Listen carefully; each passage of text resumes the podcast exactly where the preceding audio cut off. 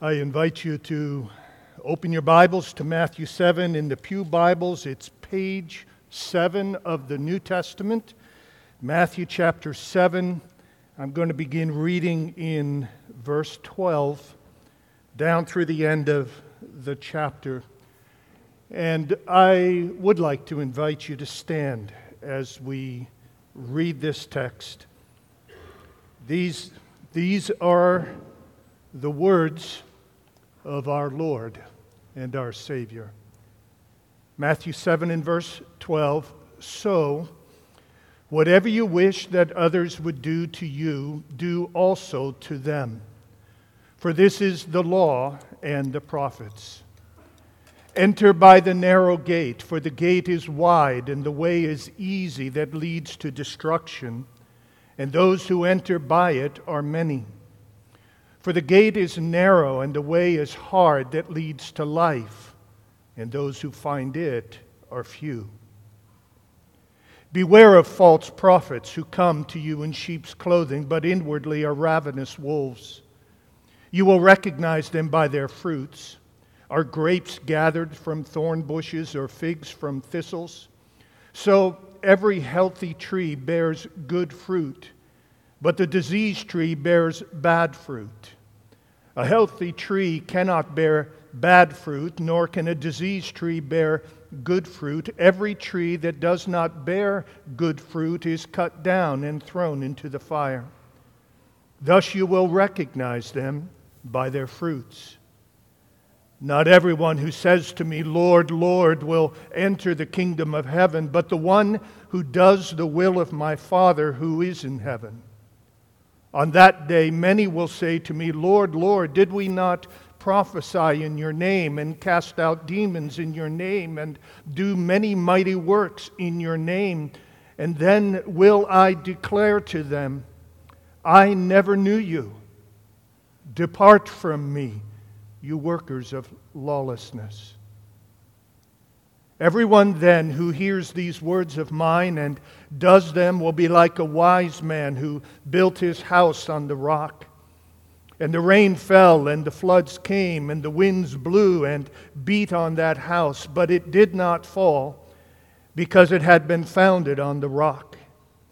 And everyone who hears these words of mine and does not do them, will be like a foolish man who built his house on the sand. And the rain fell, and the floods came, and the wind blew and beat against that, that house, and it fell, and great was the fall of it. And when Jesus finished these sayings, the crowds were astonished at his teaching, for he was teaching them as one who had authority and not as their scribes. O Lord, may the words of my mouth and the meditation of our hearts be acceptable in your sight. O Lord, our rock and our Redeemer. In Jesus' name, amen. Amen. You may be seated. We have come in our series of messages through the book of Matthew to the end of the Sermon on the Mount, which was one of the great and mighty sermons and discourses of our Lord. Our exposition today of this text is going to be one that is very simple and, in many ways, just skimming the surface of the verses just read. I should say that we are coming in Jesus' teaching to a moment of decision.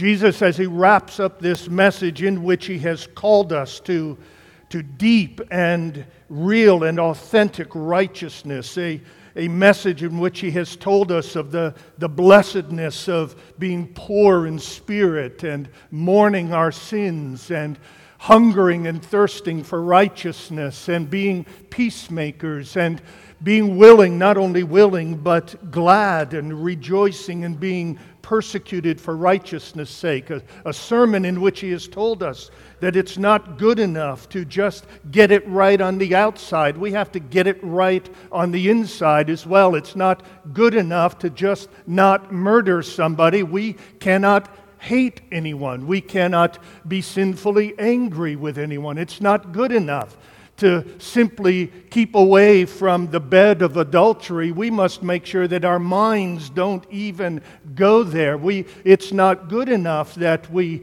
we don't retaliate and beat up our enemies. We must be kind to them and generous toward them. This is, this is the sermon that he's preaching. And he goes on and he says that we've got to stop loving money and stop even being anxious about money and the things that money buys. And we have to stop sinfully judging each other. And we have to be willing to, to ask and seek and knock and, and in, in prayer before God, begging our Father to give us the things that we need. And, and now Jesus is drawing this message to a close and he says, you must do something with what I've just preached. It is not enough just to hear it. What are you going to do with it? And Jesus in Matthew 7, beginning in verse 12, uses a series of metaphors, figures of speech that are meant to to bring to light and make vivid for our minds and hearts some spiritual truths. So he, he likens the Christian life to a path, a very narrow path that leads to a very narrow gate. He talks about false teachers that we're going to meet along the way who are wolves, who are dressed in sheep's clothing, who are diseased trees bearing bad fruit. He he talks about our need to surrender to his authority, and that when we do surrender to his authority, it's like we are building our house upon a rock.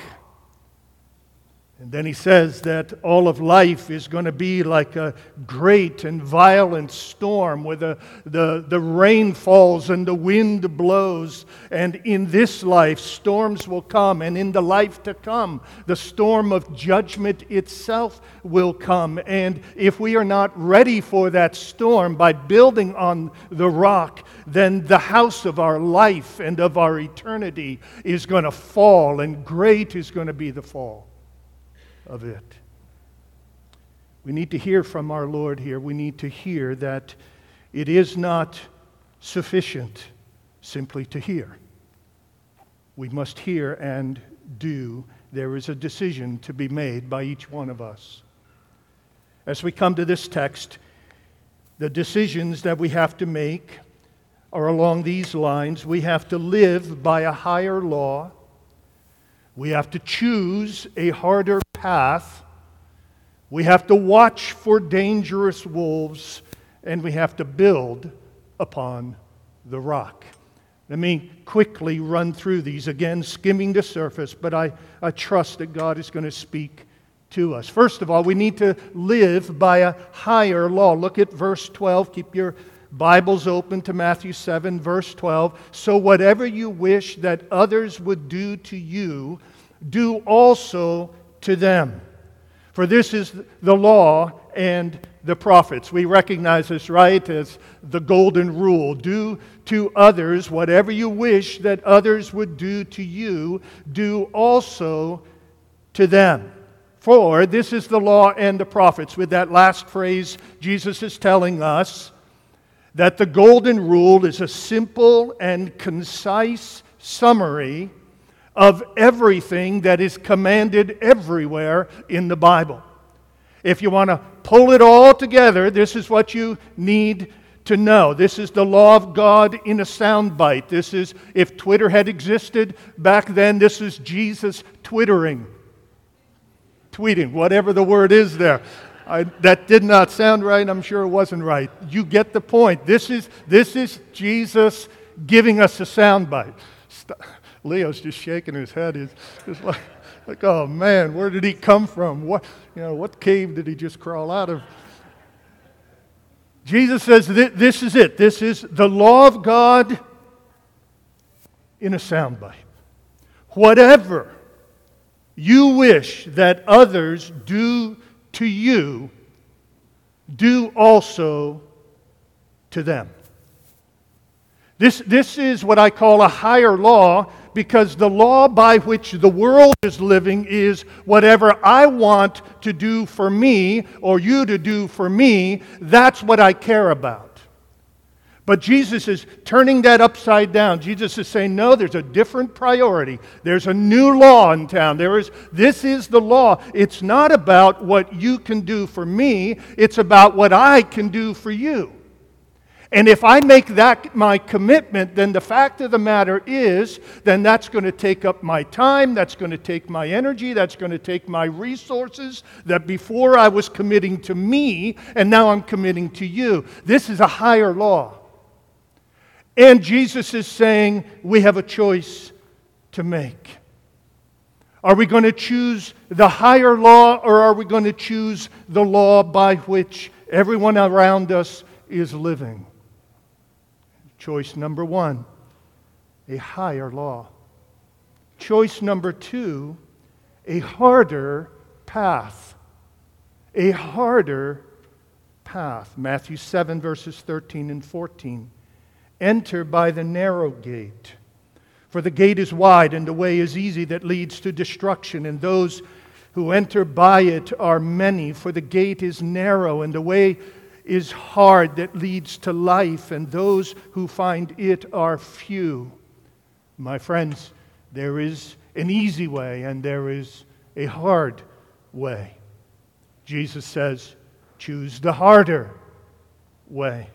The word hard in verse 14 speaks of being hemmed in and pressured from all sides, squeezed and harassed and assailed. And in contrast to that, the way that leads to destruction is easy. Indeed, you don't really have to do anything except what comes naturally to you, and you will head to destruction. But the way that leads to life is hard. Now, why is it hard? Well, in the context, it's hard, first of all, because it's narrow, it's constrained, it's tight, and the gate at the end of this narrow way is narrow itself. And what that means, folks, is that you can't carry a lot of baggage with you. It means you have to go empty handed. It means you have to leave the world behind you because you can't squeeze all that stuff through the gate into heaven. And so this way is narrow. It's a, it's, it's a way of constraint. It's a way of self denial. It's a way in which God's way and the needs of others rule my heart, and everything else has to be left behind. It's also a lonely way, for Jesus says, Few there be that find it. Everyone who takes this hard way, is going to find times in their life when they feel like they're all alone. It feels like everyone else is doing that. But then there's me doing this, which is just another way of saying that it is an unpopular way. It is a countercultural way. Many are they who are on the broad way that leads to destruction. Many are they who persecute those who take the narrow way. We just, I don't know about you, but my heart, I, I wept watching that video. I wept as I thought about my brothers and sisters in Jesus. They, they love Jesus just like us. Today, they partic- partook of bread and, and, the, and the fruit of the vine just like us. Today, today they prayed and they sang to Jesus just like us.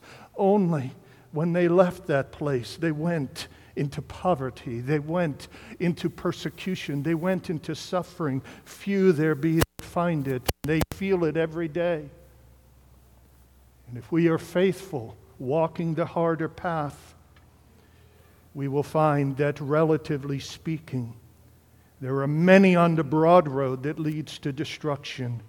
There are only a few of us on the way that leads to life. So here are the human options Jesus is saying. You can, you can choose a very wide and spacious walking path that is paved and roomy with an expanse that is so broad that millions of people can walk on it without ever bumping into each other, and millions of people do walk on that path, and the path is so easy, so smooth, the path of least resistance, the popular path, the path that is so easy and smooth that you could just easily close your eyes and stroll along without fear of anything, only until your last breath at at which point you plunge off a cliff into destruction.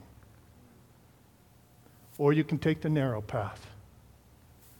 And it's a path that leads through rugged mountains and deep valleys and steep terrains, a path that is often so dark and so narrow that you feel like no one else is there with you, a path that leads through affliction and persecution and self denial and sacrifice, the path that has a cliff of danger on the left and a precipice of trial and affliction to the right.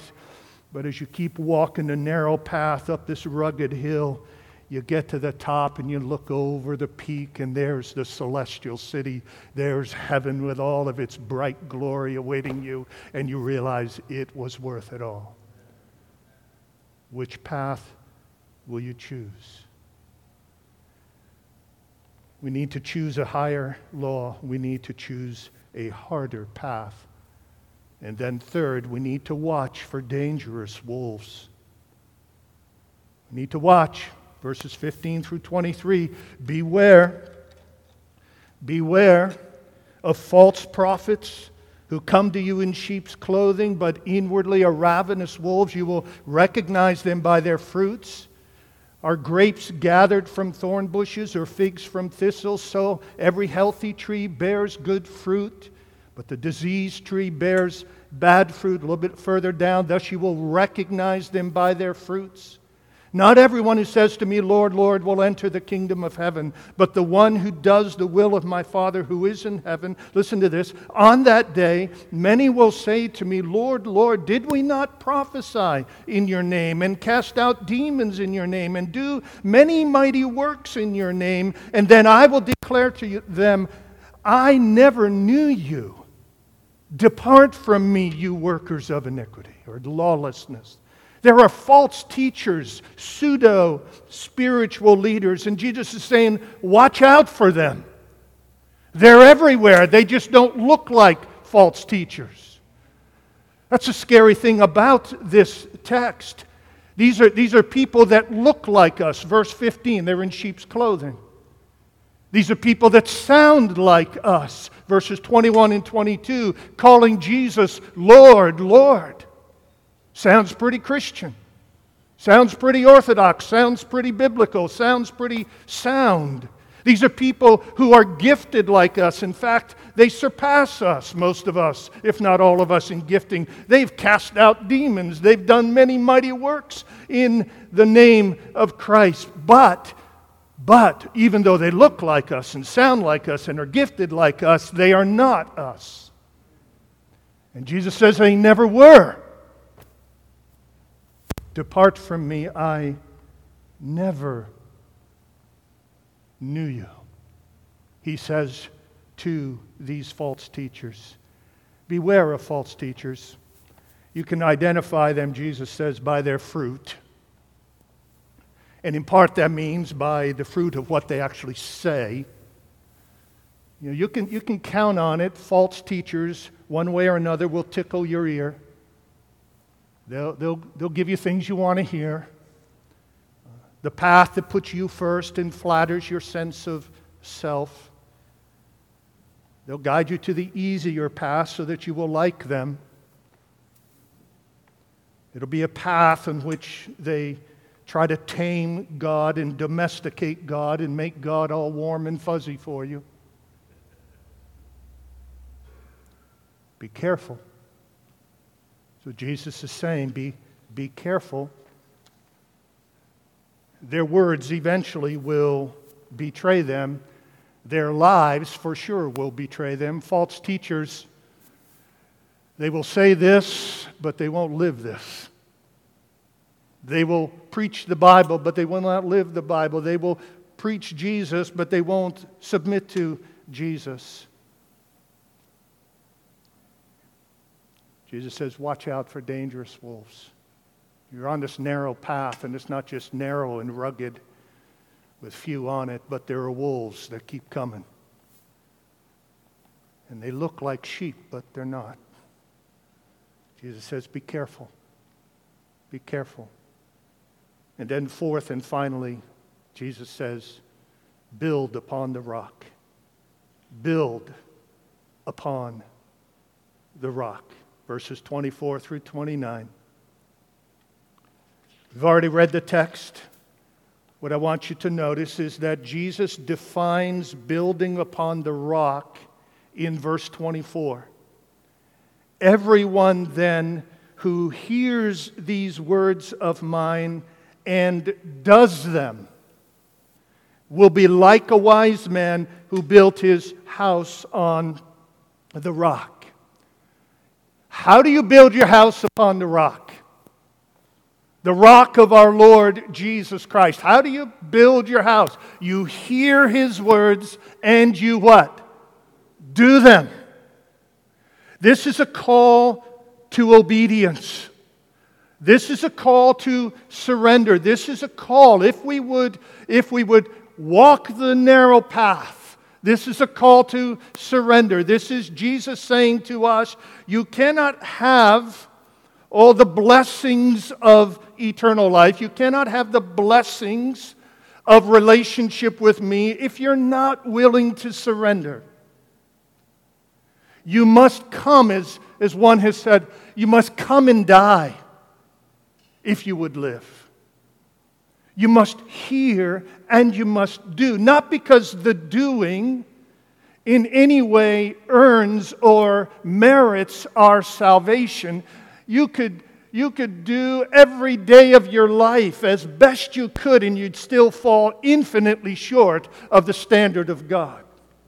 You can't do enough to earn your way into heaven. You must trust in Christ alone for that. He has done enough to earn your way into heaven. Believe in the Lord Jesus Christ and you will be saved. Your sins will be counted as His. He died for them on the cross. His righteousness, His doing, His obedience will be counted as yours so that you'll be th- considered righteous in the sight of God. Believe in Christ alone and you will go to heaven.